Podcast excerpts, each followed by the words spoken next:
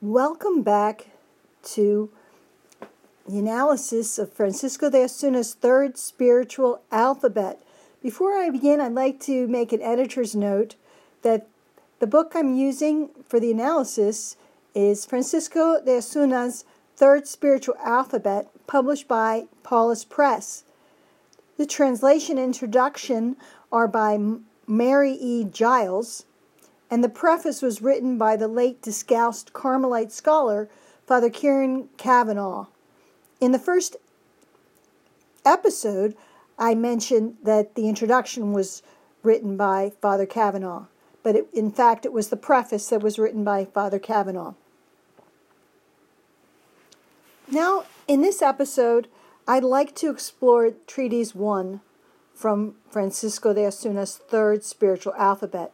In the first installment of this series, I looked at the summary, the introduction of the Third Spiritual Alphabet, and I looked at all of the treatises, 1 through 23, in a short format. But now, as we go through the series, we're going to dive into each particular treatise. In this treatise, we find some very important ideas.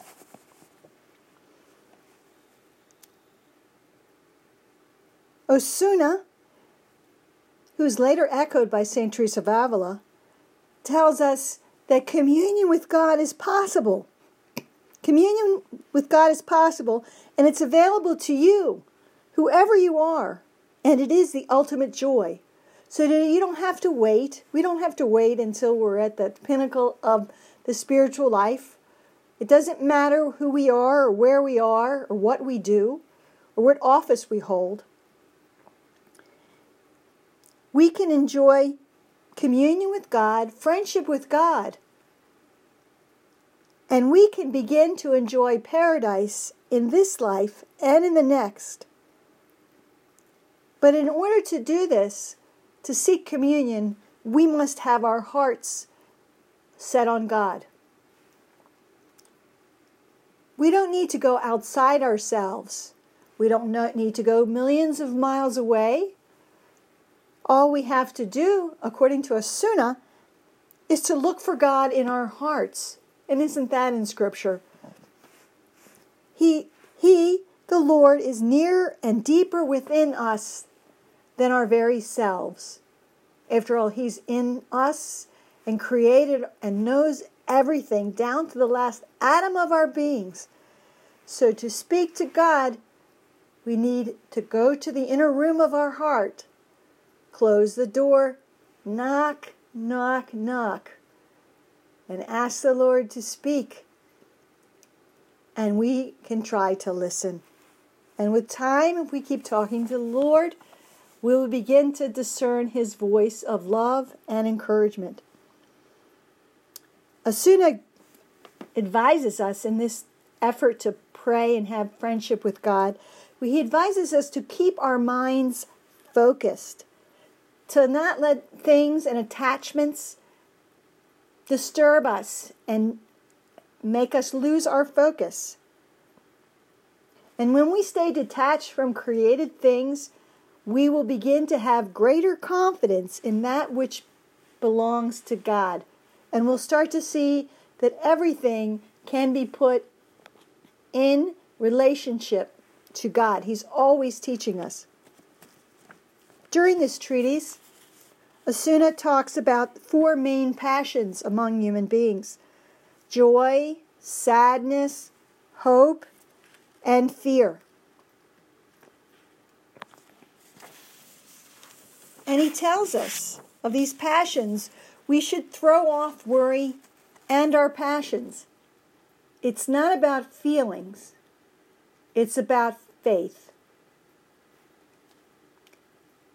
Osuna advises us to obey our conscience, which we know is that still small voice in our hearts, guiding us, encouraging us, if it's properly formed, to be filled with charity and try to be the hands and feet of Christ on earth. Osuna encourages harmony between brothers, neighbors, and spouses. And he says harmony is all pleasing to God. And as an extension of that, Osuna tells us, as we have in the Bible, to love our neighbors and to even, with God's help, love those who persecute us. Our executioners, that's the word that Osuna uses, executioners. He tells us to love our neighbors, and that is how we shall not hold on to in our souls unforgiveness and anger. By extending a hand of love, we free ourselves. And just always know that the devils don't leave the soul alone until the soul is confirmed in its evil habits or in its evil mindset. So don't think this is going to be easy, because it's not. Because with God's grace, all things are possible.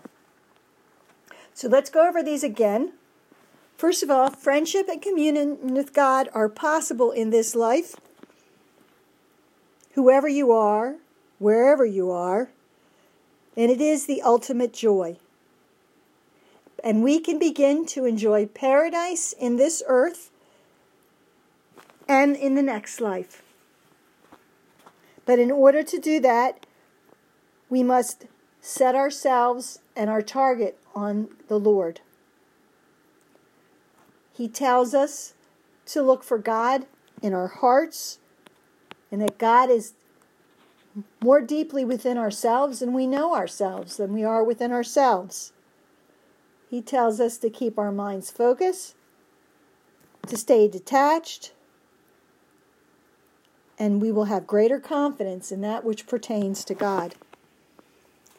He tells us to throw off our passions of joy, sadness, hope, and fear, and especially to throw off worry. He advises us to obey our conscience, and he talks to us of the importance of harmony between brothers, neighbors, and spouses, which are all pleasing to God. He reminds us to love our neighbors and our executioners, and he also tells us that we're not going to be free of entanglements with the evil one.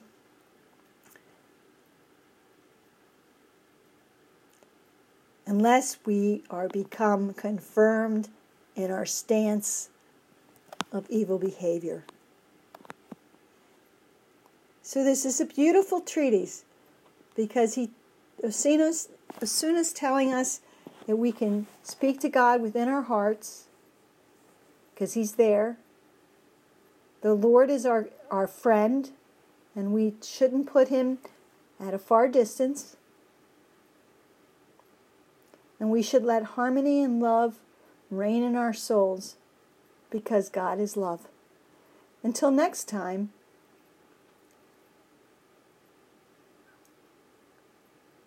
I wish you well.